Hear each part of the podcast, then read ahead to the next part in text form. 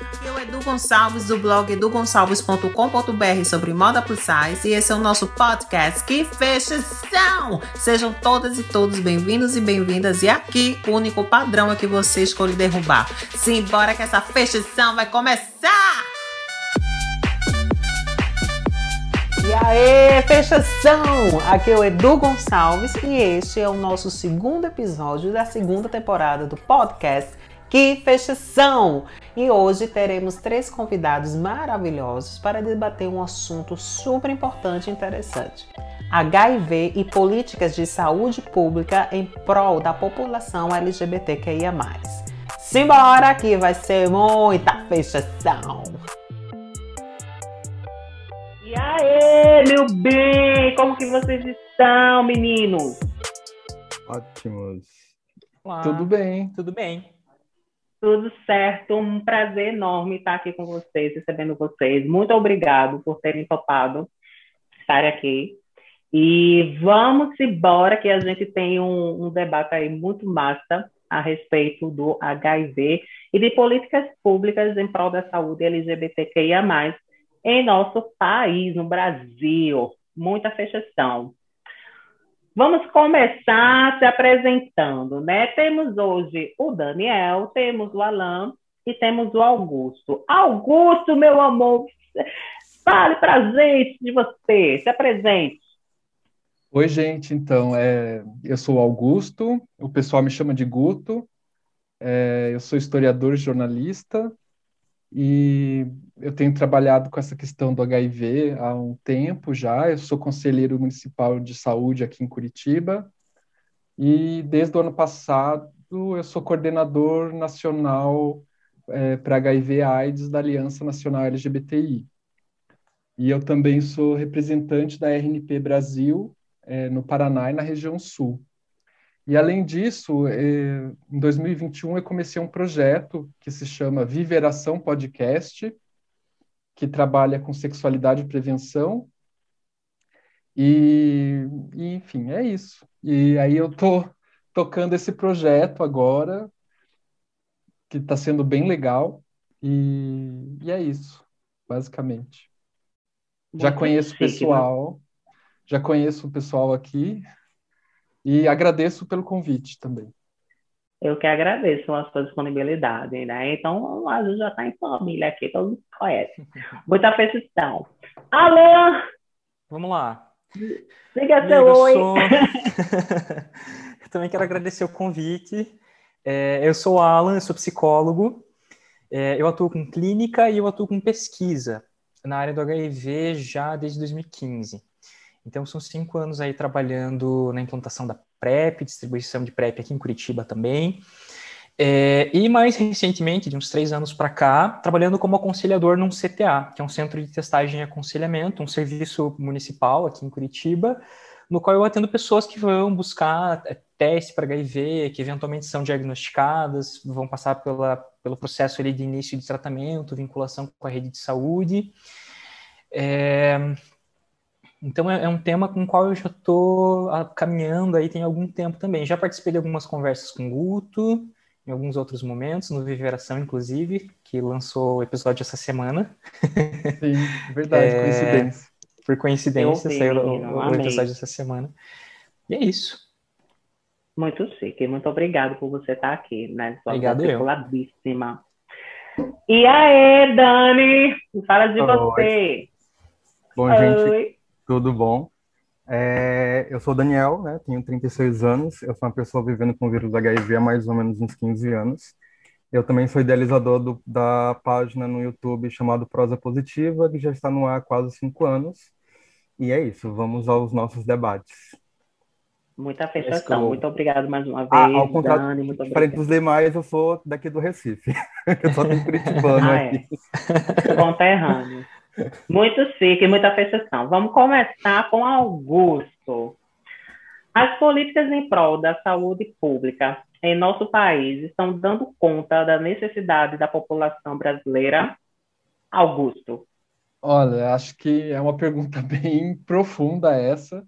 Eu acho que o Ah, sistema, foi. o SUS, né, o Sistema Único de Saúde, é uma grande conquista é, da, é, tanto do movimento de saúde quanto da população. E para a gente ter ele, né, ele a partir de 88 é, teve que ter muita luta e ele é uma grande conquista. Entretanto, ele desde a criação ele é um sistema que está subfinanciado, né? Então a gente tem uma série de carências e uma série de coisas que poderiam ser melhoradas, né? E, e também a gente não pode falar de o sistema de saúde porque como a, a gente tem um sistema federativo, né? É, a gente tem os estados e os municípios que cuidam em grande parte da saúde. Então vai variar muito a, as condições, né? Da, da, do sistema de saúde de acordo com a região do país, de acordo com o município. Então, é, é difícil a gente responder é, está dando conta ou não está dando conta. É um pouco mais complexo que isso. Mas a gente Para tem você, como pro... usuário, assim, né, do Sistema Único de Saúde do Brasil, você acha, você se sente acolhido? É, eu acho que tem alguns problemas ainda, né? Mas aí, quando a gente fala, por exemplo, de HIV, ainda tem algumas questões que têm que ser resolvidas principalmente na formação dos profissionais de saúde, nem todo profissional está é, tá preparado para fazer um acolhimento sem estigma, é, mas, no geral, eu acho que aqui em Curitiba, por, é, pelo menos, que é, uma, é um grande centro, né, a gente tem um acolhimento ra razoavelmente bom, né, a gente tem uns serviços especializados, por exemplo, que é aonde, aonde o Alan trabalha, é, que, que, que, tem um serviço de excelência. Então, é, a gente não pode falar que não está bom, mas tem muita coisa para ser feita ainda, né? Uhum, entendo. Alan, o hum. sistema de saúde no país dá de forma igualitária e proporcional a todo mundo? Ai, não, Edu. É... Por quê? Assim, como, como o Guto disse, é, eu acho que é sempre bom lembrar isso, é, às vezes eu, eu, acho que, sobretudo ultimamente, assim, eu tenho reparado como eu vivo numa bolha, né? Esse serviço onde eu atuo realmente é uma bolha, porque a gente ali tem alguns processos, algumas coisas que conseguem fazer com que a gente agilize muito o início do tratamento para HIV, por exemplo. Mas é uma coisa muito pontual. Né? Recentemente, é, eu tive uma, uma situação de um, de um rapaz aqui de Curitiba que fez diagnóstico, iniciou o tratamento com a gente, assim, coisa de dois, três dias.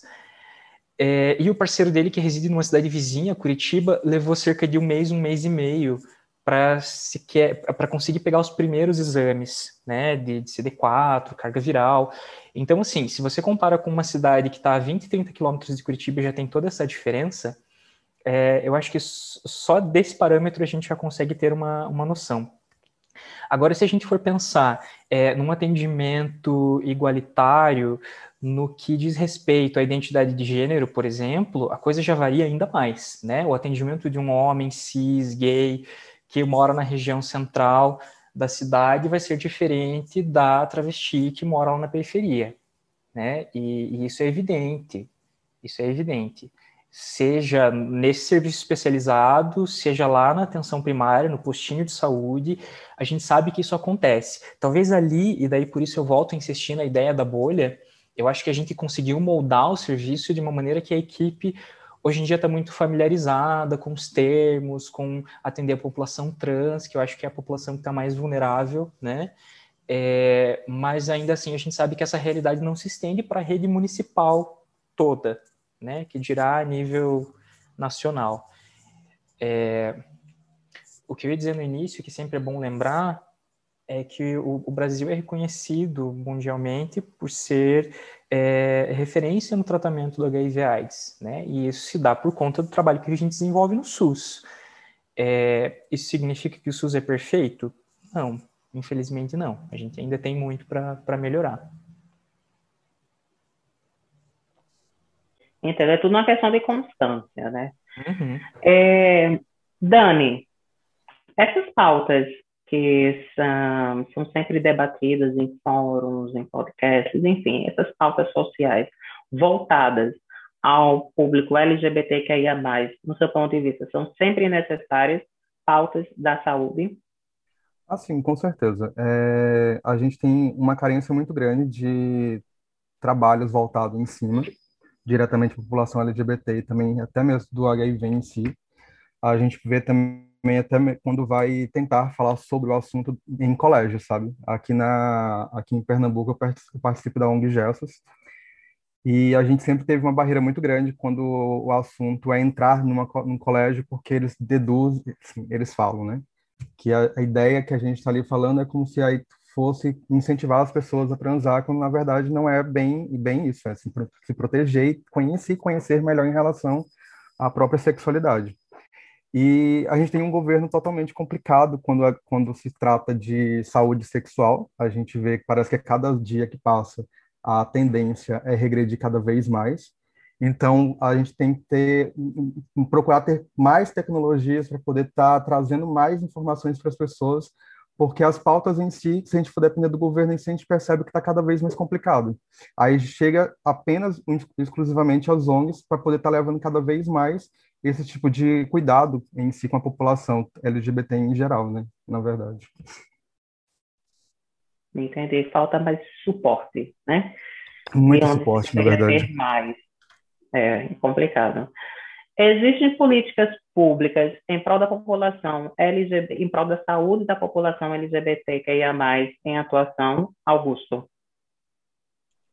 Oi, então, eu acho que existe, assim, é, por exemplo, né, uma das políticas públicas que é muito importante e que diz respeito também à população LGBT, LGBTIA+, é a, é, é a política para HIV, né? O tratamento, por exemplo, é uma conquista muito importante que a gente tem no Brasil e nem todos os países do mundo é, disponibilizam de forma universal e gratuita como nós. E isso é muito importante. Também a gente tem outros, outras conquistas que, que a gente é, tem de forma gratuita no SUS, né? A questão da, eh, da, da política para as mulheres trans ou para os homens, para as pessoas trans, né, no geral, para os homens trans também. Mas, claro que ainda a gente tem sempre que é, é, ter uma atuação na, nos locais, nos locais, na ponta, né, no sistema de saúde. Então, isso também depende muito da, da participação das pessoas e da participação do, da sociedade civil é, na sua região. Então, é, por exemplo, aqui em Curitiba a gente tem ONGs né, que trabalham com isso e que fazem uma formação para os profissionais de saúde, né, porque nem, nem todo profissional de saúde vem da faculdade já com uma formação é, para evitar discriminação e estigma. Então, isso é bem importante também, né? A gente tem os conselhos, tanto os municipais quanto os estaduais, que fazem uma fiscalização, né, da, é, é, das políticas públicas em saúde, e eles são importantíssimos. Só fazendo um comentário da, com relação à pergunta anterior, eu até escrevi ali no chat, em 2009 eu, eu coordenei né, uma roda de conversa de pessoas vivendo com HIV aqui em Curitiba, e a gente acolheu muitas pessoas que migraram para cá, pessoas vivendo com HIV, que migraram para cá porque o acesso ao tratamento de HIV, ou no interior ou em outras regiões do país, não era bom o suficiente, né, segundo essas pessoas. Então, por exemplo, é, tínhamos casos de pessoas que eram do interior, de, de estados é, menos ricos, digamos, e que o tratamento estava disponível só na capital.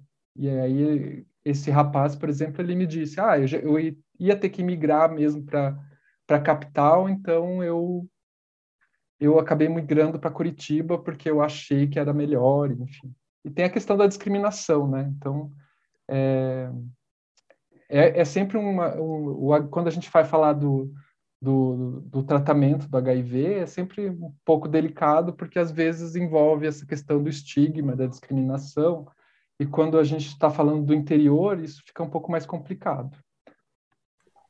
É bem interessante isso que você diz, Guto, porque eu já ouvi comentários assim de, de usuários do, do serviço, sabe? Já então é, é uma realidade.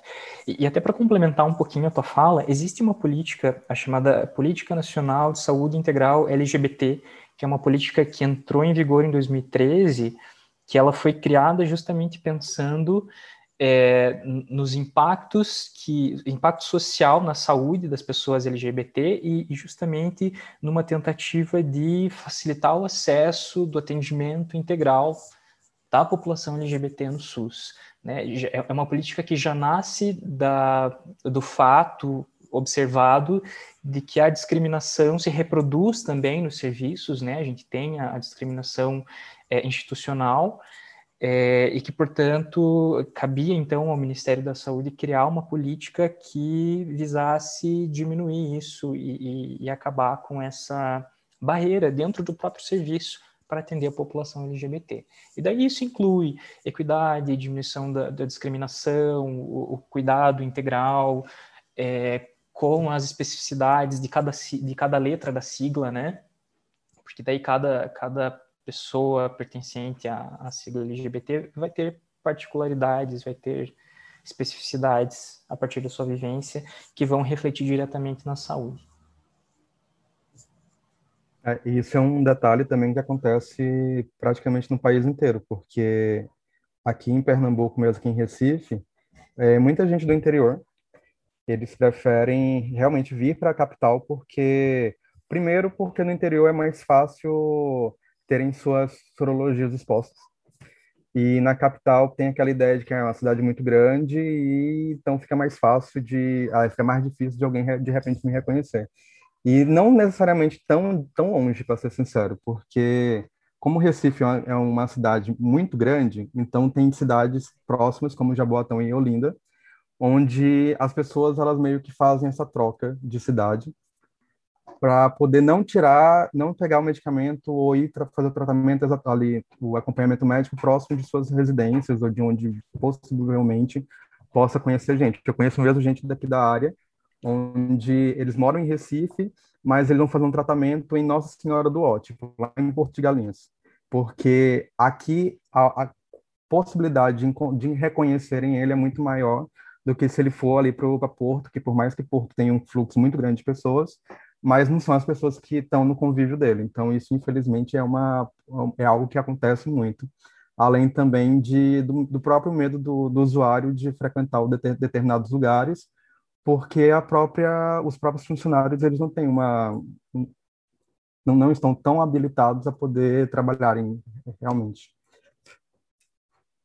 É, inclusive, eles. Inclusive, isso acontece aqui em Curitiba, acontece entre as regiões, a região metropolitana de Curitiba, as pessoas da região metropolitana às vezes fazem tratamento em Curitiba por causa disso, para evitar encontrar conhecidos, né, na unidade de saúde, é, que é uma coisa que foi orientado há alguns anos, é, o tratamento passar a ser feito nas unidades de saúde, mas tem esse problema sempre das pessoas sempre não, né? Algumas vezes, mas das pessoas terem medo de, de encontrarem conhecidos. Então, até por isso é importante lembrar do direito que as pessoas vivendo com HIV têm de escolher aonde elas vão fazer o tratamento, né?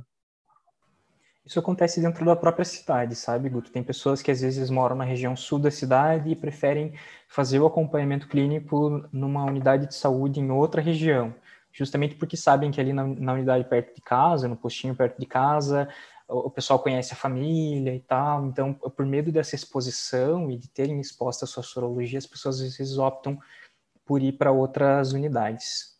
Alan, o que é HIV? Edu, HIV é o vírus da imunodeficiência humana. Ele é um vírus é, que ataca a imunidade da pessoa e faz com que ela ficando com a imunidade mais baixa, se torne suscetível ou mais propensa a outras infecções. O que é HIV? Quer dizer, HIV você já disse, né? Uhum. O que uhum. seria a AIDS? E existe alguma diferença? Porque tem muita gente que pensa que HIV e AIDS é uma coisa só. Né? Mas o que seria uma coisa e o que seria outra?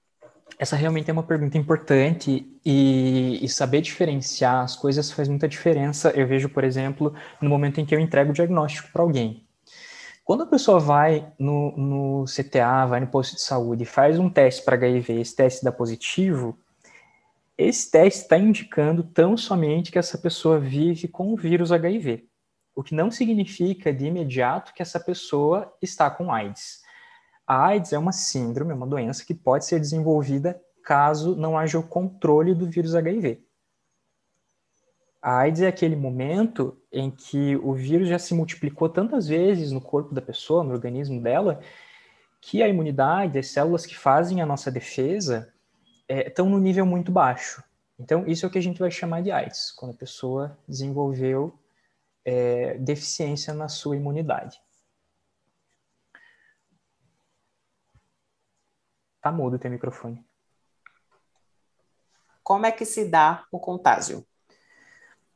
Edu, a transmissão do vírus HIV hoje em dia se dá, na maioria das vezes, por relações sexuais desprotegidas. No geral, a penetração sem preservativo. É, seja ela penetração anal, penetração vaginal. É, um outro critério que a gente tem para risco do, de transmissão do HIV em prática sexual vai ser o sexo oral quando a pessoa recebe ejaculação na boca. Isso, inclusive, tem indicação para PEP, que é uma medicação que serve para fazer prevenção do HIV após uma relação com risco para infecção.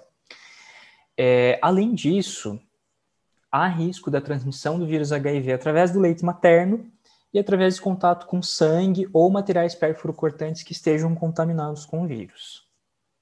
Quando a pessoa tem, sei lá, às vezes o dentista se fura ali com, com algum material, a enfermeira, o técnico de enfermagem, né, estão fazendo algum procedimento é, e acabam se, se acidentando com algum material e estão em contato com o sangue do paciente, isso tecnicamente configura risco para transmissão do vírus HIV, com indicação para PEP, inclusive. Né? A PEP significa profilaxia pós-exposição, uma medicação, uma medicação que faz prevenção após uma exposição potencial ao vírus, né?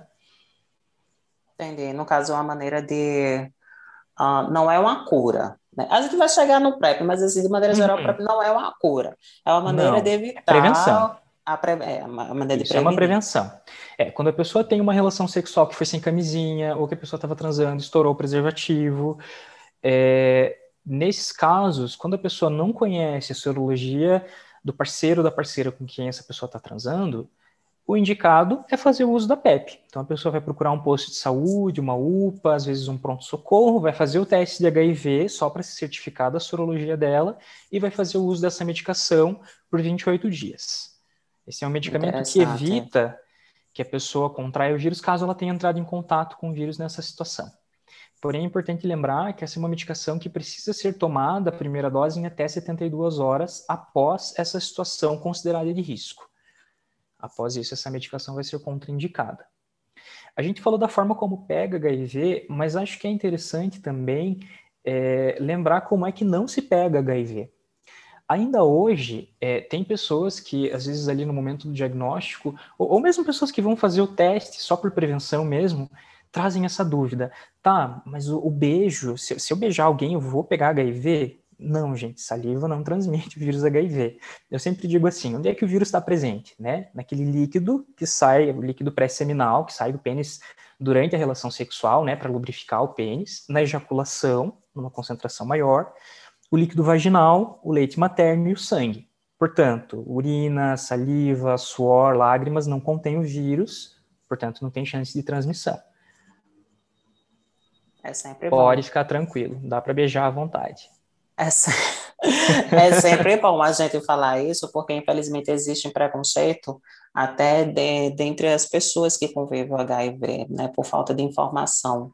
Porque tem muita gente que convive com HIV, não sabe que convive com HIV, ouve se falar, aí diz. Porque assim, são duas coisas que a gente tem que chamar a atenção aqui. Você que é psicólogo, eu acho interessante a gente reforçar.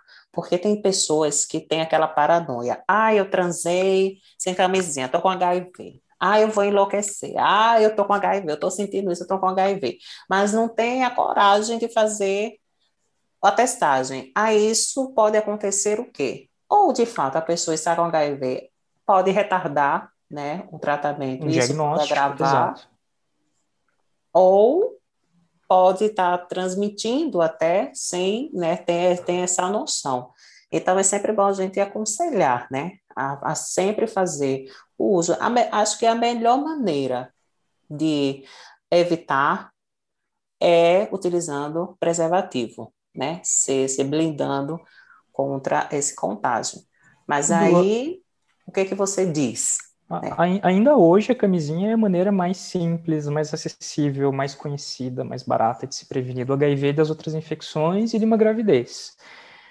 É, mas hoje em dia a gente já tem como lançar mão de outros métodos, né? Prevenção está muito para além da camisinha.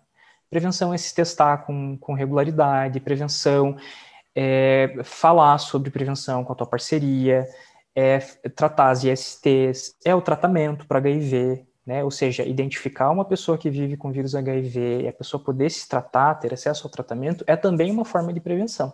Porque uma pessoa que estiver fazendo tratamento vai ficar indetectável e, por consequência, intransmissível. É o que a gente chama de igual aí. Uma pessoa que está indetectável também não transmite o vírus, desde que ela já esteja indetectável há pelo menos seis meses. O que é uma coisa super importante, porque muda completamente a percepção que a gente tem das pessoas que vivem com o vírus. Sim. Augusto, como vem sendo, na sua opinião, o cotidiano do sistema de saúde pública em prol da população que convive com HIV? Olha, é, é, é o mesmo, é o mesmo. Eu poderia te falar, não dá para te responder de uma forma é, simples assim, porque como eu disse, né, como o sistema, o Brasil é um país gigantesco e o sistema é gigante, então, a, a, gente não, não pode falar, né, dar uma resposta simplificada, é ruim, ou é bom, ou, ou é mais ou menos. Então, vai depender muito da realidade local, de, é, da re, realidade de cada lugar.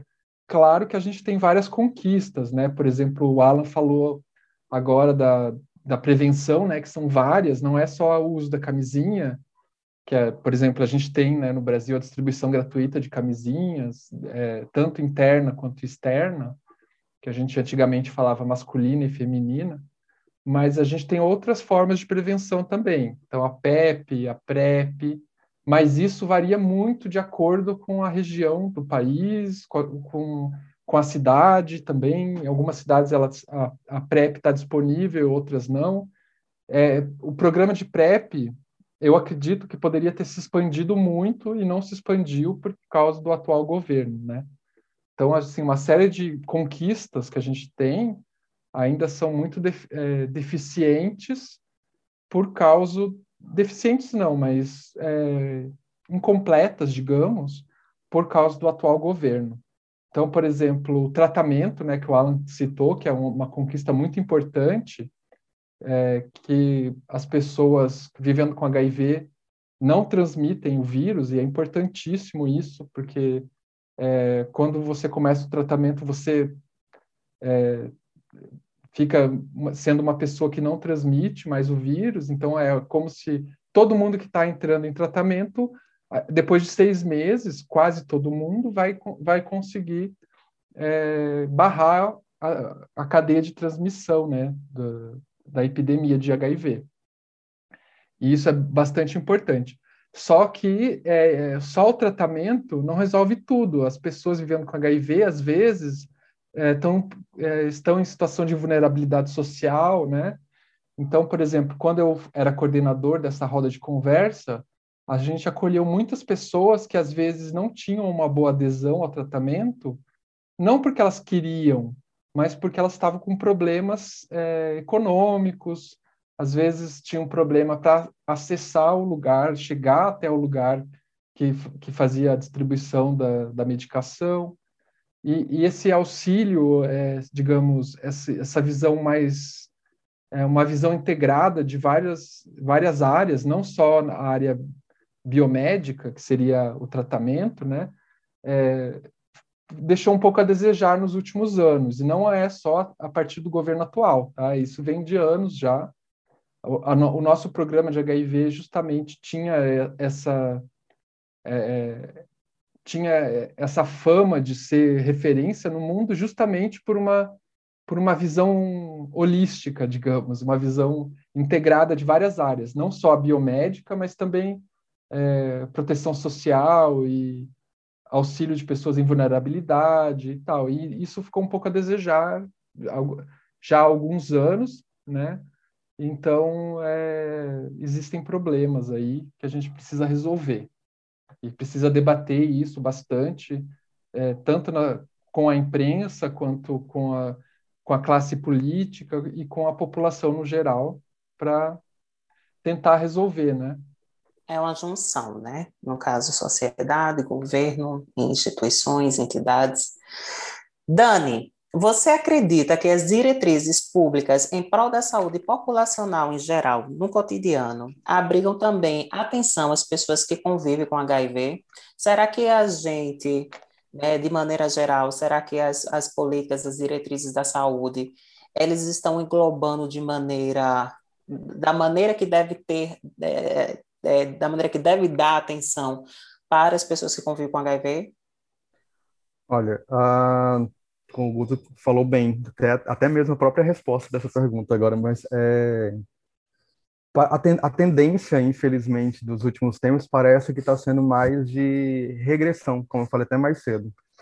Porque você nota que muitas coisas que deveriam vir com mais facilidade para gente, para pessoas que vivem com, com vírus, está sendo cada vez mais complicado. Por exemplo, é, recentemente, recentemente, uns dois anos para cá, as, a, os exames de CD4 mesmo, o governo ele reduziu uma quantidade, tipo, antes você fazia o exame de CD4, que é para saber a sua imunidade, com uma frequência muito maior.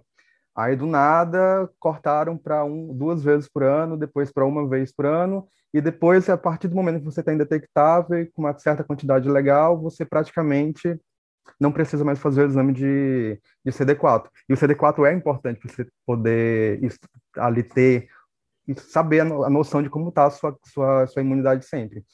Para quem faz é, pelo, pela rede particular, acaba sendo muito mais fácil, e também quem tem condições de pagar um CD4 não é um exame muito caro, mas dependendo da sua condição financeira acaba sendo, que ninguém ninguém nem sempre você tem ali disponível 100 reais para poder estar tá pagando o exame de CD4. E a gente tem uma distribuição muito falha de vez em quando, para não dizer sempre, em relação à distribuição do medicamento.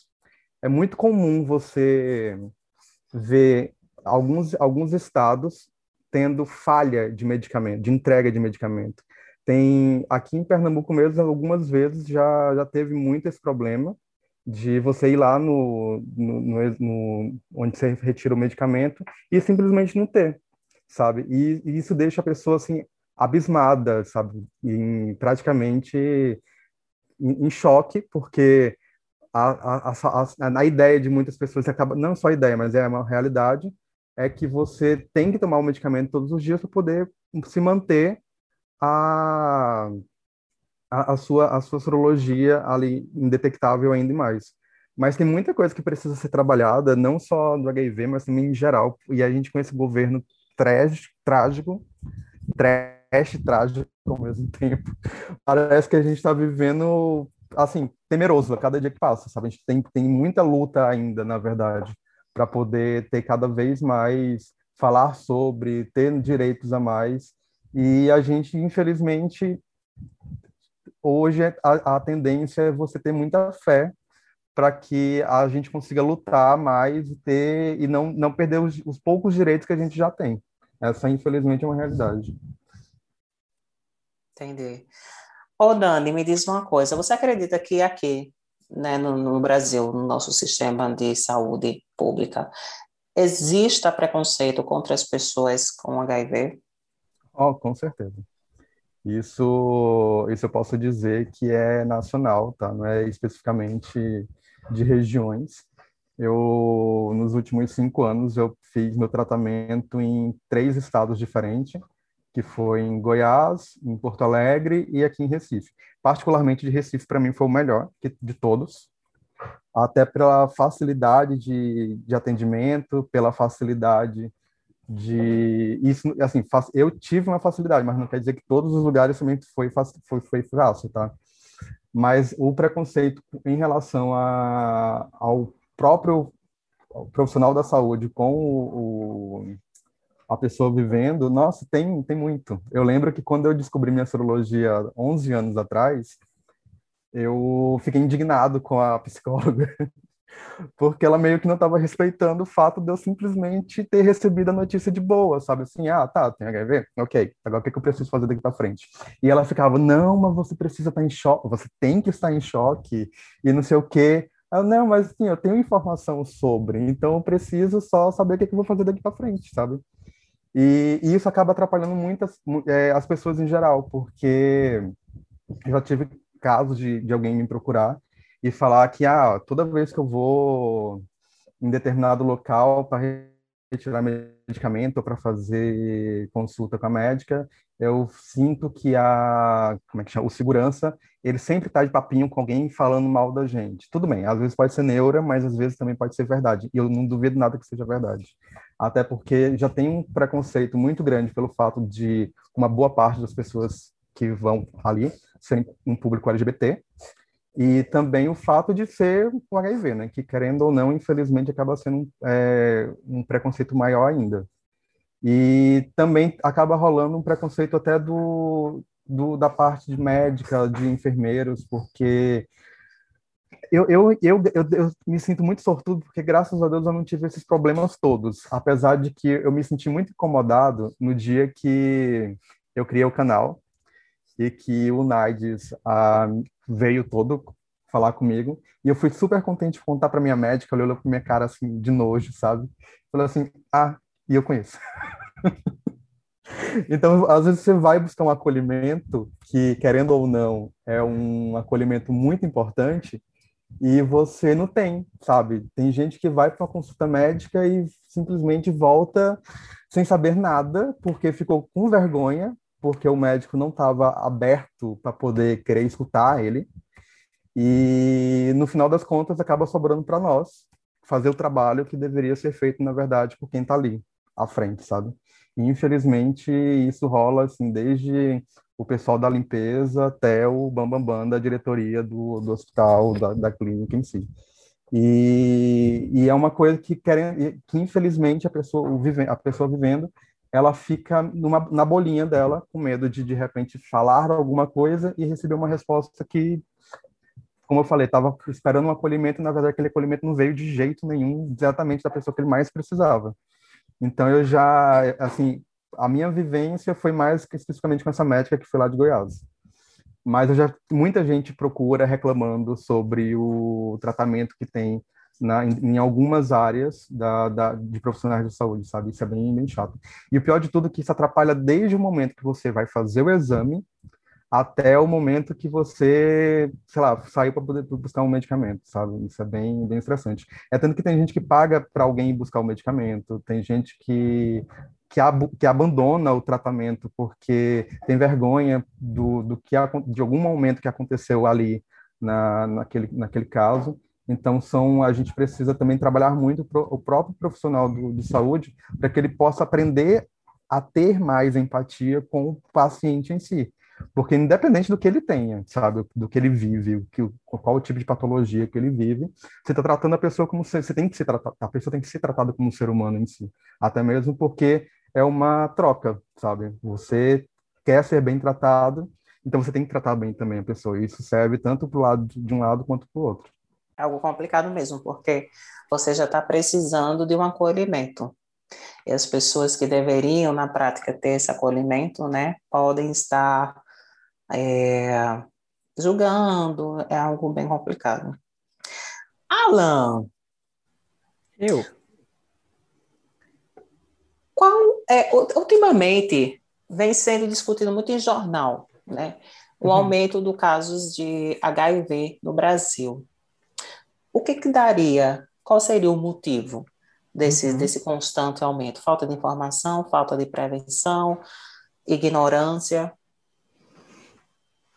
É, Edu, eu acho que a coisa vai assim, é, pega um pouco de tudo, sabe? Até pegando um gancho no que o Dani estava falando, é, a, a, o saber biomédico ele é uma coisa muito é, que muitas vezes ganha um estatuto de verdade, sabe?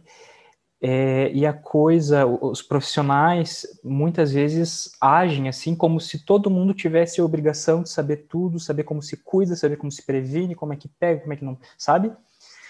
É, e, eu acho que isso muitas vezes se reflete nisso que ele estava falando do atendimento, né? Acho que a gente tem profissionais que são muito técnicos e que talvez tecnicamente sejam bons, só que técnica, quando você está lidando com um ser humano, às vezes não é nada, né? É a menor parte. Uh, então, acho que a coisa vem daí também. Por outro lado, a gente estava falando de uma questão política, do, assim, a política que eu digo da, da esfera política do, do, do governo e tal, por outro lado, mas assim, eu, eu considero às vezes que a, o, o, nosso governo atual ele é uma expressão é, de algo que está no social, né? Algo que está na nossa cultura. Afinal de contas, esse governo não chegou lá sozinho, ele foi eleito por cidadãos, ou seja, ele, ele expressa algo que a gente vive enquanto sociedade nesse momento. E, a, e a, a nossa sociedade tem passado por um momento bastante conservador, né? Esse conservadorismo ele vai esbarrar diretamente nas noções de risco, de saúde, de prevenção, sobretudo quando o assunto é HIV e se a gente considera que o HIV é um vírus que se transmite principalmente através das relações sexuais, né? Como que uma sociedade conservadora vai falar de HIV sem falar de sexo? Não tem como. Por mais que às vezes o discurso biomédico tente ser aquela coisa linear e técnica e tenta dissociar uma coisa da outra, mas você não tem como falar de HIV, de prevenção, sem falar de sexo, sem falar de prazer, sem falar de tesão, sem falar, sabe, de fantasia. Não dá. É, e às vezes a coisa acaba ficando um pouco fria.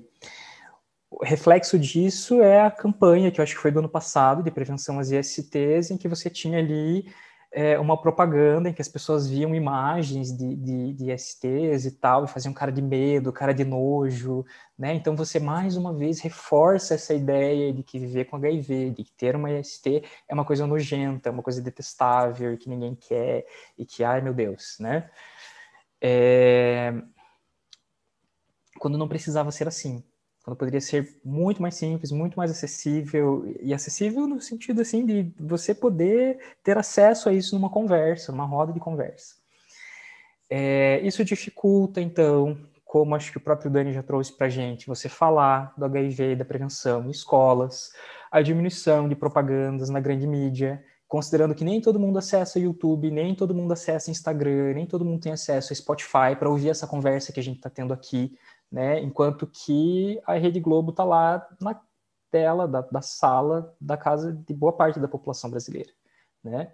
É, então, quando a grande mídia não leva uma informação dessa, às vezes a gente acaba também deixando pessoas vulneráveis. É, e há também alguns estudos que apontam é, para o fato de que hoje o HIV é considerado, e, e, é de fato uma doença crônica, a AIDS é uma doença, enfim, viver com HIV AIDS pode ser considerado como uma doença crônica de tratamento simples. E de fato, o manejo clínico do HIV hoje em dia é uma coisa muito simples. É, portanto, a gente não tem mais, lá como na década de, de 80 e 90, aquela cara da AIDS, né? Então, aquelas pessoas que ficavam magras e que tinham problemas de pele. Então você não tem essa imagem mais, né? O que de certa forma é, estaria então, segundo esses estudos, impactando é, na visão e no, no, medo que os jovens possam ter a respeito do HIV. O que inclusive acaba é, gerando, em tese, então, esse aumento, sobretudo em pessoas jovens, de 15 a 25, 29 anos. São as pessoas que mais acabam se infectando hoje em dia. Entendi. É, é uma fase meio complicada, né? Que está saindo dessa, dessa questão de puberdade, indo para a adolescência, dessa transformação do adulto, da consciência adulta. Então, é a fase que, se, querendo ou não, às vezes pode se deixar levar muito pela indução de alguém, né? Com mais facilidade. E isso pode estar tá, é, causando a, a né, problemas. Né? Mas sabe, Edu, a, a, nossa educação ela não é inclusiva, né? Assim, não se fala de prevenção na escola, mas quando se fala, você vai falar de prevenção da gravidez, você vai falar da relação heterossexual. Você não está contemplando ali aquele adolescente que já se entende gay, você não está contemplando ali aquela pessoa que já se percebe trans, talvez, né? É, e daí, se você vai falar de, de, sexo heterossexual, você dá uma aula completamente teórica, com imagens horríveis de STs, é, fala de camisinha, fala de gravidez, mas você não fala do, do, sexo gay, você não fala de uma pessoa transgênero, você não fala de, de outros fatores que influenciam na sexualidade e, por consequência, na saúde da pessoa. Né? Eu acho que falar de prevenção é também contemplar todas as pessoas, todas as formas de, de expressão de gênero, de expressão de, de, de, orientação sexual. Então a coisa é muito ampla, é bem complexa. Augusto, pessoas que vivem com HIV podem ter uma vida duradoura, uma vida de qualidade? Podem, claro. É, elas fazendo tratamento, né, regularmente, com adesão, elas vivem é, como uma pessoa que não tem HIV, só elas têm que fazer um acompanhamento, é, tomar os remédios todo dia, fazer, dependendo da, né, da, geralmente são dois comprimidos por dia. E a gente tem até estudos que, que, que mostram que a tendência é que essas pessoas tenham até uma, uma vida um pouco mais longa do que as pessoas que não têm HIV, por causa do cuidado, né? Depois, quando você tem o diagnóstico, geralmente, isso não é todo mundo, mas acontece com bastante frequência, geralmente as pessoas começam a, a cuidar um pouquinho mais de si, se olhar um pouco mais, assim, e aí isso acaba, esse cuidado acaba acaba levando a uma vida mais longa, né? Isso, claro que isso é uma tendência, não é o que acontece com todo mundo. Se a gente for falar de outros países, né, de África, enfim, aí é outra, outro papo. Mas, no geral, as, é, as pessoas que têm acesso à, à medicação né, é, antirretroviral, elas vivem tanto quanto uma pessoa sem HIV. Entendi. É, Eu acredito que... Desculpa te cortar. O... É interessante porque uma das primeiras perguntas que as pessoas me procuram quando descobrem a sorologia são duas, na verdade. A primeira é quanto tempo de vida eu, você acha que eu ainda tenho? E a outra é envolvendo relacionamento. E eu gosto muito de, de tirar, não de tirar sarro, mas de jogar uma brincadeirinha dizendo assim, ah, depende. Tipo assim, é... quando você atravessa a rua, você olha para os dois lados? porque aí você se para, pensa. Aí eu falo assim: olha, eu vivo com HIV, eu descobri a minha sorologia com quase cinco anos de infectado e até então não sabia, descobri por acaso, não tive nada, nenhum sintoma. Descobri graças a uma traição, então tudo é uma questão de cuidado. Hoje em dia a gente tem, com, a, com o avanço das tecnologias, né, você é comprovado, inclusive cientificamente, que você tem uma probabilidade de vida igual de uma pessoa que não tem HIV. Então, o certo é simplesmente é você se amar, você se cuidar e viver sem, sem, sem essa noia, essa preocupação em si, sabe? É, é engraçado você contar isso, Daniel, porque eu, quando eu descobri, eu descobri um pouco mais velho, né? Já Sim. Eu, eu, eu tinha quase 40 anos. E aí, é, eu não sabia, engraçado que eu não sabia quase nada sobre, sobre esse assunto, porque eu tinha, eu sou da geração que tinha tanto medo que cresceu na, com aquelas campanhas de terror, sim, que, sim. Eu, que eu pulava tudo que tinha, né, assim, eu sempre, como eu sou jornalista, sempre que tinha alguma coisa em jornal, revista, sobre HIV, eu pulava, porque eu tinha medo, assim, um medo absurdo. Então, quando eu tive o diagnóstico, eu não sabia. Eu realmente fiz esse tipo de pergunta para o meu médico, assim, quanto tempo eu ia viver e, enfim, eu sabia bem pouco, assim mesmo tendo tido, tendo tido uma certa educação sexual na escola, eu, eu, a, minha, a minha informação sobre HIV era muito deficiente, assim. Mas o detalhe é porque as pessoas ainda elas vivem muito um HIV da década de, de 80, 90, né? Tipo, por mais que você fala, gente, você precisa se informar, você precisa se atualizar, você precisa viver mais o, o atual mesmo. Mas é, é, é, assim, é automático. Todo mundo, ela, ele, ele se volta à década de 80, ele se volta à década de 90.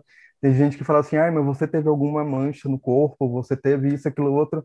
Aí, gente, eu não tive nada, acho que nem a garganta inflamada eu tive. Assim, me, me sinto um, um privilegiado, com certeza, porque eu tenho amigos que tiveram coisas terríveis.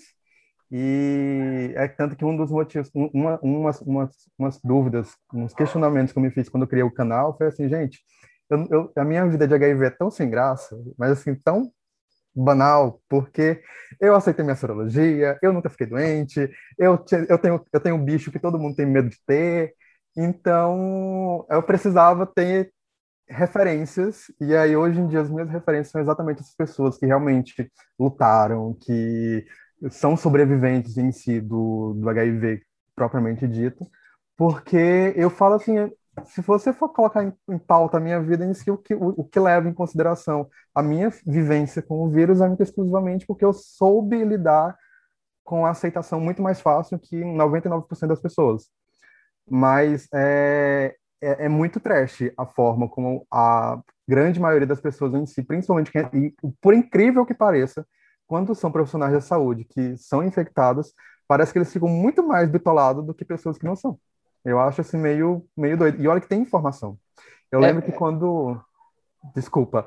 Eu lembro que quando eu tinha 13 anos, 13, 14 anos por aí, eu li o livro do Cazuza, da, do, do Cazuza não, da, da, inspirado na vida do Cazuza, que só as mães são felizes. E aí ele já traz abertamente o HIV em si. E eu nunca tive medo em si do HIV. Eu tive, eu fui ter medo do HIV com 18 anos de idade que eu fiquei com o menino e aí eu, eu encontrei um AZT na, no, no quarto e aí eu fiquei loucamente desesperado. Eu lembro que Gente, foi muita loucura. Eu lembro que começou a surgir umas manchinhas vermelhas assim na minha orelha. e eu já ficava assim, coração batendo forte, assim, meu Deus, tô com vírus. Mas aí eu fazia o exame dava sempre negativo. Então, de uma certa forma, eu entendo hoje em dia as pessoas em relação a, a, a essa, a, a essa medo, essa preocupação, só que esse, esse meu medo, essa minha preocupação é quando eu tinha 18 anos. Isso tem o quê? Quase 20 anos atrás. Então, há quase 20 anos atrás é muito diferente da vivência de hoje em dia. E, mas é, é incrível, ele fica, as pessoas ficam martelando, martelando, martelando, martelando, martelando essa vivência de, de 30 anos e não, não atualiza o tanto que hoje em dia é muito mais interessante e, e não é fácil, mas é muito mais leve de, de viver com o vírus em si. Aproveitando aí tua, tua, tua fala, o que que o sistema público né, de saúde ele poderia melhorar ao seu ponto de vista para acolherem mais as pessoas é, que vivem com HIV? Olha, o básico do básico do básico seria um, ter empatia com, com o próximo. E é uma coisa assim tão fácil de ter, tão simples de ter, tão obrigatório, na verdade, porque é, a pessoa que está ali cuidando da, do próximo, ele deveria ser muito, ter realmente, de fato, uma obrigação de ser muito mais empático. Na verdade, nem obrigação, deveria ser uma, algo assim, natural, sabe? Que você não precisaria nem que alguém chegasse para você para conversar sobre. O, eu, eu acredito que falta muito muito diálogo entre as partes, sabe? Tanto do, dos superiores a, as, as partes mais, mais inferiores do trabalho em si, porque às vezes eu fico indignado, assim, gente, são pessoas que trabalham diretamente com isso. Por que eles têm tanto preconceito ao invés de tem tanto tanta falta de acolhimento quando ele deveria ser muito mais fácil, muito mais prático, tipo muito mais acolhedor e em si. São são coisinhas assim muito que fazem muita diferença e são nada, na verdade, sabe? Não precisava nem vir ordens superiores, sabe? Coisas que deveriam sair de você mesmo, como profissional da saúde, para o seu, seu paciente. É engraçado, assim, eu lembrei agora de você falando, Daniel, de uma situação que quando eu tive o diagnóstico, eu estava bem apavorado, assim, né? E eu procurei uma, eu procurei uma infectologista e ela queria saber aonde que eu tinha pego. Eu falei, como que você quer que eu... Eu nem eu sei. Porque, e ainda fe, fez um discurso assim, ah, não, porque se você pegou em São Paulo e não aqui em Curitiba, é, o vírus lá é mais forte. Me deixou apavorado, assim, eu fiquei apavoradíssimo. E Aí, olha que é recente a tua descoberta. Sim, Sim. Tipo, é coisa de quatro anos atrás, de quatro anos para trás para cá, teve algumas alterações, teve. Mas alteração foi o quê? A confirmação de mais outro estudo de que o I é igual a I. Tipo, Sim. são coisas que a informação de quatro anos atrás era muito mais forte do que quando eu descobri há dez anos atrás. Tipo, há dez anos atrás eu lembro que eu, tinha, eu tive que recorrer, eu já sabia algumas coisas, porque eu assisto muito filmes, muitas séries e leio muito livro. E assim, por incrível que pareça, parece que minha vida inteira esse assunto vinha. vinha sem eu nem procurar aparecer, tipo, Filadélfia, é, Folk e muita coisa, sabe? E a, a falta de informação, igual como o Alan falou mais cedo, se a, se a, se a mídia aberta tivesse muito mais interesse de falar, aberto, falar mais sobre, nossa, seria muito mais fácil. O Augusto, quando ele descobriu, foi 2017, né, Augusto? Eu lembro Foi. quando a gente tinha conversado a primeira vez. A, a, uma profissional da saúde chegar para você e te perguntar uma futilidade dessa, porque é uma das coisas que, são duas coisas que eu sempre falo para todo mundo, gente, não se preocupa com quem você possa ter se infectado e quando foi que você foi infectado. Hum. Porque são duas coisas que, tipo assim, se você É levar... relev- São É, irrelevantes. são né? irrelevantes, porque não vai fazer diferença nenhuma na sua vida. O que você é, o que eu falei, eu falo sempre desde sempre. O que, vo- que realmente importa a partir do momento que você descobre a sua sorologia é o que você vai fazer dali para frente. Eu, particularmente, quando eu descobri minha sorologia, eu decidi fazer duas coisas. Primeiro, entrar em contato com todas as pessoas com quem eu fiquei nos últimos cinco anos. Graças a Deus não eram muitas. e procurar o tratamento em si. Só que na época que eu descobri minha sorologia, o tratamento era bem diferente de hoje em dia. Tipo, eu não precisava tomar medicamento porque minha carga viral era muito baixa e meu CT4 sempre foi muito alto. Mas, é, enfim, a, a falta de atualizações, até mesmo do próprio profissional de saúde, é uma coisa que precisa muito melhorar. E a vontade que dá de dar uns tapas na cara dessa pessoa que falou isso contigo, Guto, tu não faz ideia. É, então, uma amiga, uma amiga minha queria que eu denunciasse ela para o conselho Hum. e tal, mas eu acabei mudando de médico, e aí no meu médico atual eu comentei isso com ele, ele falou, nossa, que absurdo, isso é uma preocupação que até eu posso ter se tiver algum problema, no- na tu- né, se o teu tratamento tiver com algum problema, senão não é, é, é irrelevante hoje em dia esse tipo de pergunta. E hoje em dia tem um médico, assim, é só para falando das. Não falar só dos, dos, dos profissionais que não são bons, né? A gente tem aqui, por exemplo, o Alan, que trabalha num, num lugar muito bom e excelente, assim. E o meu médico, por exemplo, que me atende hoje em dia, ele é excelente. Eu tenho conversas com ele, assim, sobre sexualidade. A primeira consulta, a primeira não, a segunda, eu conversei com ele sobre sobre cunete, sobre sexo oral, assim, livremente, porque eu queria saber o que, que eu podia fazer, o que, que eu não podia, quais, quais eram as consequências. Então, assim, é um médico que, que tem o diálogo aberto ao ponto de conversar sobre essas coisas, né? Então, nem todo profissional, claro que a gente tem experiências ruins, É. né? Às vezes, assim, mas E é importante alguns... a gente enaltecer essas pessoas, né? Porque É, tem muito, óbvio que tem muita gente ruim, assim, chata, que não, enfim, não deveria passar na nossa frente, mas tem muita gente que, nossa, eu tenho, eu tenho, eu tenho duas médicas específicas, que foi a primeira e a atual, a atual eu tô com ela há uns oito anos por aí, e, cara, eu não troco, as duas são, são dois amorzinhos de pessoas, porque eu tenho um contato direto com, com ambas, e são pessoas que eu quero, assim, levar pro resto da vida, porque, tem assim, a minha primeira médica, ela foi super chata. Aí meu amigo faz, fez tratamento com essa primeira que eu tive. Aí ele falou assim: Nossa, eu adorei, porque ela desenhou coisas para mim. Eu, pronto, já quero.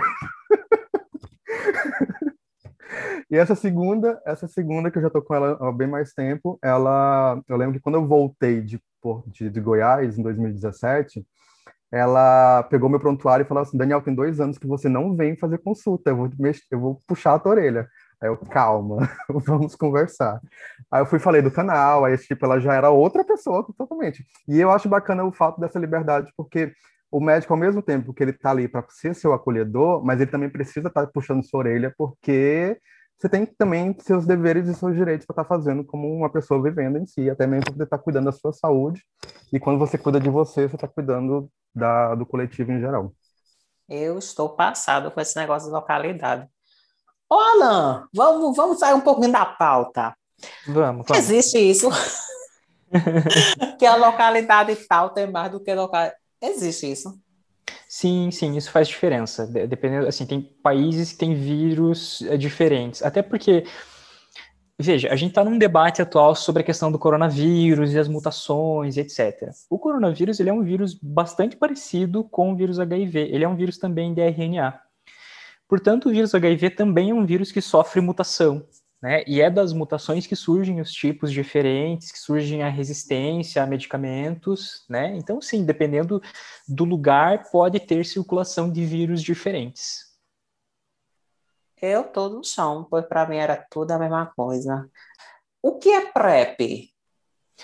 Vamos falar de PrEP, então. É, só antes da gente ir para PrEP, uh, nessa coisa toda de, de mutação de vírus, uh, só para você entender, por isso que se recomenda, e, e, até esse é um discurso, né, que às vezes a gente ouve assim, ah, eu vou pegar HIV logo, porque daí assim é, eu não preciso mais me preocupar com isso. Não, não é bem assim, né? E, e por isso se recomenda o uso do preservativo. Tem gente é, que entre... pensa assim, é. Eu ouço discursos assim às vezes, sabe? Uh, nunca da pessoa em si, mas de alguém que ouviu alguém que falou, sabe? Mas isso é o tipo de coisa que ainda chega no nosso ouvido. É, quando duas pessoas que vivem com HIV transam sem camisinha, e eu vou supor aqui que são pessoas que não saibam que vivem com HIV, porque não vão estar em tratamento, é, essas pessoas vão trocar vírus e material genético e, e daí podem é, o vírus pode sofrer mutação, né? É criar um, um, vírus que seja mais forte, às vezes, que o esquema de tratamento que geralmente se utiliza. É, ou, ou mesmo a falha na adesão, ou seja, se a pessoa não toma regularmente o medicamento dela, toma muito espaçado, toma um tempo, para, volta com o mesmo medicamento, isso pode fazer o vírus ficar mais forte que o medicamento, entre aspas, né? Ele, ele cria ali mecanismos para driblar a, a, a, medicação. Então é bastante importante cuidar com isso. É, você me perguntou o que é PrEP. Bom, a gente já falou de PEP, né? Que é um medicamento que serve para fazer prevenção do HIV após um possível contato com o vírus.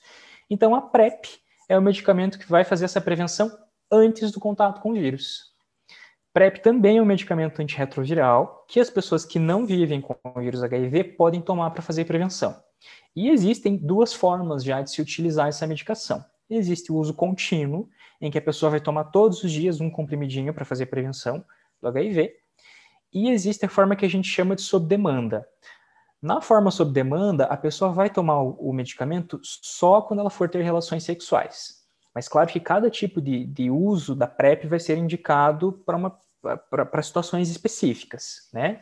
A PrEP contínua pode ser utilizada por homens, mulheres, pessoas trans, é, homossexuais, bissexuais, heterossexuais, por qualquer pessoa, né? O, o uso contínuo. A PrEP sob demanda vai ser indicada para aquelas pessoas que estão no momento da vida sexual é, em que, bom, voltando só na questão do público, a, a PrEP sob demanda, diferente da PrEP contínua, que é para todo mundo, por enquanto tem recomendação somente para homens que fazem sexo com homens. Ela não vai ser indicada para mulheres cis ou transgênero é, e também não vai ser indicada para profissionais do sexo. Então, só para homens que fazem sexo com homens e que estejam vivendo esse momento da vida sexual em que a pessoa tem menos parceiros, é, que consegue se programar para ter as relações sexuais, de maneira que essa pessoa possa tomar os comprimidos antes e depois do sexo, com um tempo adequado para que essa pessoa esteja protegida. A PrEP sob demanda é importante lembrar, por enquanto, ainda está em protocolo de pesquisa, né? então não é ainda em todos os serviços que isso já é utilizado. A gente tem seis serviços no Brasil que estão oferecendo PrEP sob demanda, porém o, o nosso estudo ele visa não é, entender a eficácia desse método, porque isso a gente já sabe que funciona. PrEP sob demanda funciona e é indicada pela OMS para homens que fazem sexo com homens. É, mas para verificar o uso da PrEP sob demanda como política pública no SUS. Então a gente tem estudado isso, como que a gente vai oferecer, para quem que a gente vai oferecer, de que forma, em que momento, como que a gente vai orientar essa pessoa para a gente poder desenhar essa política pública para que isso possa ser expandido para o SUS depois. Mas a PrEP, então, em resumo, é um medicamento antirretroviral utilizado por pessoas que não vivem com o vírus todos os dias ou quando vão transar para fazer prevenção do HIV antes que a pessoa tenha um possível contato. E também é importante lembrar, ela não exclui completamente o uso do preservativo, porque ela não previne outras infecções, ela previne só o HIV. Tá? Então é importante saber que, mesmo quando você esteja tomando PrEP, que você tome ela bem regular, seja contínua ou sob demanda, você ainda está suscetível, ainda está vulnerável a sífilis, clamídia, gonorreia, HPV. A PrEP não vai prevenir essas outras infecções. Outra possibilidade que a gente tem é o uso da PrEP injetável, né? Também ainda está em fase de estudos, mas eu imagino que logo se torne uma realidade. Em alguns casos, a PrEP injetável e o próprio tratamento injetável vão ser ferramentas muito importantes no tratamento e na prevenção ao HIV. Na PrEP mas injetável. É isso, na, na PrEP injetável, daí a pessoa não vai precisar tomar comprimidos, né? Ela vai tomar uma, uma injeção que vai durar aí um, dois meses. Pra, pra é muito importante a gente sempre manter né, é, claro que por mais que se hajam esses métodos, esses métodos de, como que eu posso dizer, de prevenção, né, é sempre interessante a gente é, se precaver uso de, né, de preservativo. É, me diz uma coisa, o acolhimento familiar para as pessoas, né, recém-infectadas ou infectadas pelo HIV é importante? Olha, Edu, eu acho que é algo que pode fazer diferença, tá? É, no entanto, a, o nosso foco acaba sendo principalmente na pessoa que foi diagnosticada, né?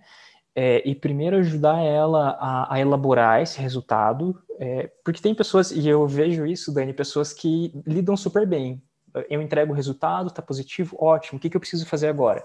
Ah, vamos coletar outro teste, a gente tem CD4, tem carga viral, você vai passar na consulta, a gente explica o fluxo para a pessoa e a pessoa se sente. É, não que ela fica confortável, afinal de contas ela acabou de receber um diagnóstico, mas assim, ok, eu tenho ferramentas para lidar com isso. Tem pessoas que já não lidam tão bem, é, e eu costumo dizer pelo fato de que o HIV tem sim uma história, né? Essa história que a gente vinha fazendo referência aqui lá dos anos 80 e 90.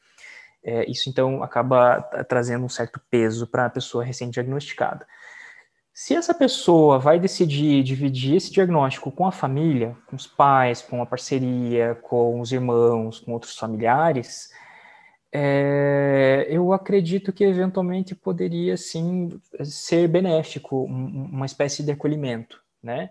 Mas não costuma ser rotina, pelo menos no serviço onde eu atendo, né? É, a gente costuma entregar, fazer o atendimento individualmente, até pensando nessa questão toda do sigilo, né, de que a pessoa vivendo com HIV tem direito ao sigilo com relação ao seu diagnóstico, ela não tem obrigação de contar para ninguém, sobretudo estando em tratamento. É, então, não faz muito sentido ali você querer trazer a família naquele momento, sabe? Agora, se essa pessoa quer ajuda para contar para o namorado, para a namorada, para os pais, e, e, eventualmente essa pessoa pode contar com a gente ali no serviço, né? Eu sempre acabo me colocando à disposição para isso. É, mas não costuma ser rotina. É um medo muito grande, acho que devido principalmente uh, pela, pela, convivência uh, social, né, quanto preconceito, que isso estimula sim, cada sim. vez mais as pessoas a não a não se aceitarem, né, quanto a essas essas essas condições, né? É, sem dúvida, Edu, a parte mais complicada do, do, HIV em si, hoje em dia, eu, eu talvez não possa falar na, na, condição de alguém vivendo, mas de alguém convivendo com HIV, é, é, justamente o preconceito. A parte mais, é como eu comentei mais cedo, né? O manejo clínico do HIV hoje em dia é muito simples mas a, as consequências psicológicas, emocionais, sociais, laborais, enfim, essas ainda acometem muita gente. Quais os alguns é, conselhos, né, os aconselhamentos, digamos assim, que você possa dar para as pessoas, para elas lidarem com essa pressão social, devido a essa cultura da, da ignorância contra é, o HIV? Ah, vamos a um exemplo. É, tem, já tive situações de, de, usuários ali do serviço que eu fui fazendo a linkagem, né, o acompanhamento dessa pessoa no, no início do tratamento, e as, uh, esses pacientes vieram me perguntar depois, ah, Alan, eu estou começando a sair com um boy e eu estou pensando, será que eu devia falar para ele? Será que não? Será que eu conto para minha mãe? Como que eu faço isso? É, e eu acho que a ferramenta principal para se lidar com isso é a informação. A informação vai fazer muita diferença, né? Tanto no sentido da própria pessoa entender o que é está acontecendo com ela, o que é que pode acontecer com ela e o que, é que provavelmente não vai acontecer se ela seguir o tratamento certinho, é, mas também no sentido dessa pessoa poder, aos pouquinhos, ir plantando essas informações no meio onde ela convive. Na família, despretensiosamente, num almoço de domingo, você solta uma informação ali e fica quietinho depois. É, tá conhecendo alguém, tá saindo com alguém, você comenta alguma coisa, né? E isso serve para a pessoa ir medindo a, a, percepção, a reação do outro com relação à questão do HIV, né? E serve também é, para que isso eventualmente dispare uma conversa futuramente. E ainda para que essa pessoa, no momento que essa conversa for acontecer, já esteja preparada e munida de informações para entender que a coisa pode ser muito mais simples do que parece. Então, sem dúvida, a informação. A informação e o diálogo. É a base de muita coisa, né? Dani, quem vive com HIV hoje no Brasil é respeitado? Olha, tem. É como a gente estava comentando nesse, nesse, nesse, nesse tempinho todo. Existe, existe sim um certo respeito e ao mesmo tempo não existe respeito nenhum. E vai muito do próprio da, da, própria da própria localidade onde a pessoa esteja em si fazendo o acompanhamento, o tratamento em si. Pelos órgãos públicos, eu acho que falta um respeito muito grande ainda e que a gente já vem tentando trabalhar esse, essa, essa liberdade em si, esse, esse espaço e esses direitos que a gente tanto, tanto luta há, há, há anos, mas ainda falta um respeito maior, sabe? É, tanto da parte política, principalmente da parte política, quanto da parte também de, da, da saúde, até mesmo o próprio respeito da comunidade em si, que ainda é uma, uma sociedade muito preconceituosa, até mesmo pelo fato de a gente do sexo em si ser tão tabu. O Alan até falou mais cedo sobre isso. Então a gente sim precisa ter mais respeito porque o respeito em si ele ainda está muito muito fraco. E tem aquele engraçado porque tem uma parte de quando você é gay tem aquele negócio, ah, eu não te apoio, mas eu te aceito. O HIV, ele, ele não é nem aceito e nem apoiado e nem, nem nada. Enfim, é muito, e muitas vezes esse apoio falta até mesmo da própria pessoa que, que é vivendo também, sabe? Porque ele tem um, uma dificuldade muito grande de autoaceitação, então se ele, não, se ele tem esse auto, se, se ele tem essa dificuldade de autoaceitação, ele praticamente ele não se respeita também e acaba não respeitando o próximo em si tem muita gente que é muito meio cocôzinho mesmo, sabe? Tipo, a gente tem prova disso em relação até mesmo ao público que faz é, o, o, famoso Clube do, do Carimbo, que infelizmente existe, e assim, é incrível a quantidade de gente que pratica. Eu fico abismado, tipo, você entra no, no Twitter da vida, você sabe, você consegue identificar pessoas que têm HIV, que não se tratam, e estão lá livremente transando loucamente assim, no body bake, então a gente tem o respeito em si, ele tem que ser unilateral, sabe? Tipo, tem que ser vindo das, dos dois lados. Então a gente precisa pra, trabalhar mais em cima desse respeito, tanto pessoal quanto político, da área da saúde e tudo mais. É uma questão conjunta. Sim, sim. Augusto, a possível falta de políticas públicas mais eficientes em prol da saúde LGBT, que ia mais, é uma possível causa do número de infectados pelo HIV? Olha, outra pergunta difícil, viu? Ah, minha filha, aqui é, é tudo assim. Aqui. É, tem todo um debate aí se, se o aumento que aconteceu nos últimos anos é, foi consequência da testagem, né, ou se foi também consequência é, da falta de políticas públicas voltadas para públicos específicos. Então, por exemplo, é, se abandonou é, algumas campanhas que tínhamos antes, é, focados, por exemplo, em, em, públicos como, por exemplo, LGBT, homens gays. É, a gente viu né, o crescimento do conservadorismo, que não é só é, a partir de 2018, ele já vinha sendo acontecendo antes. Então, a gente teve o veto, por exemplo, de campanhas é, ainda no governo da Dilma, se eu não me engano, de campanhas voltadas para o público LGBT e de campanhas voltadas para as profissionais do sexo, por exemplo. Então há um debate, né? Não, não, eu não posso te dar uma resposta é, simples, assim, falando é, é, é, o aumento de, de, de casos de, de, novos diagnósticos tem a ver com isso. O que a gente tem agora, nos no último ano né, de pandemia, é uma diminuição. Né? A gente sabe que essa diminuição provavelmente é por causa da pandemia, porque as pessoas não não estão se testando é, para o HIV por medo de, de acessar o serviço de saúde ou por outros motivos, por falta de acesso ao serviço de saúde. E isso é bem preocupante. O próprio serviço, muitas vezes, Guto, nesse tempo que passou, bloqueou esse acesso, né? E daí eu posso dizer, pela minha experiência, a gente ali deu uma boa limitada e a nossa discussão recentemente é justamente essa, né? Quantas pessoas deixaram de se testar esse tempo que passou? Uhum é, e quantos diagnósticos não foram feitos, as pessoas talvez possam não estar sabendo, porque afinal de contas, né, até que a pessoa chegue num quadro de AIDS, ela vai ficar estável de saúde. Então, às vezes o próprio serviço é, é uma barreira. Sim. Meninos, muito obrigado pela participação de vocês. Foi muita fechação esse debate e muito necessário, né? Eu acredito que essa construção, essa constante construção de diálogos, né? É, na busca de um pouco mais de visibilidade, isso que constrói as informações que uns que outros não possam dar com exatidão, e isso que faz com que as pessoas se informem de uma maneira mais clara. Muito obrigado, Alain. Muito obrigado, Augusto. Muito obrigado, Dani. Alain, me fala aí tuas redes sociais para a gente aperrear. obrigado, Edu. É, de novo, obrigado do convite, obrigado da, da oportunidade da, da, conversa, que sempre é muito boa.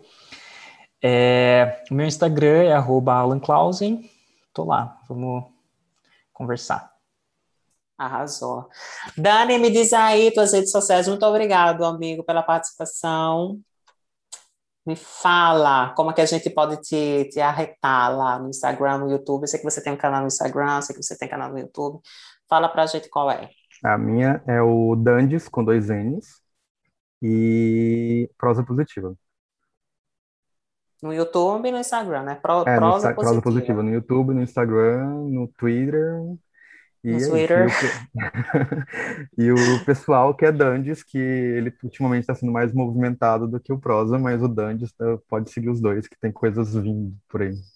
Ah, muito eu eu falo, que, eu falo que vem coisas, tem coisas vindo por aí desde agosto do ano passado. Mas vai vir muita coisa. mas, mas tá vindo, de vez em quando manda alguma coisa. Com certeza. Augusto, fala aí pra gente das suas redes sociais. Então, o meu projeto é, se chama Viveração Podcast, né? Que é o, o, o projeto onde falo, a gente fala de sexualidade, de HIV, de prevenção. E, é, bom, é, eu sou mais atuante pessoalmente no Twitter, tá? Que aí o Twitter, é, o meu Twitter é Guto com três T's, mas o Instagram é Guto com três T's, é, CWB. Tá? O Viveração é só procurar no Google Viveração, que é viver mais ação, né? É, vem disso o nome. E aproveito para agradecer, tá, pelo convite, foi ótimo falar sobre esses assuntos. E queria convidar todo mundo que está escutando para escutar o Viveração e, e convidar vocês também para participar do Viveração é, como convidado. Uma hora a gente mar marca um, um fit, né? Um café, um café online. Tem você, o, o, Daniel, o Alan, que já foi uma vez, mas tá sempre, vai estar tá sempre aberto também para o Alan é, a presença lá no Viveração. Muito chique, muito obrigada pelo convite. Beijo, rapazes, e até o próximo episódio. E aí, o que, é que vocês acharam? Eu adorei. Muito obrigado por estarem aqui nos acompanhando e até o próximo episódio. E não se esqueçam, a principal arma contra o HIV é a prevenção. Até lá!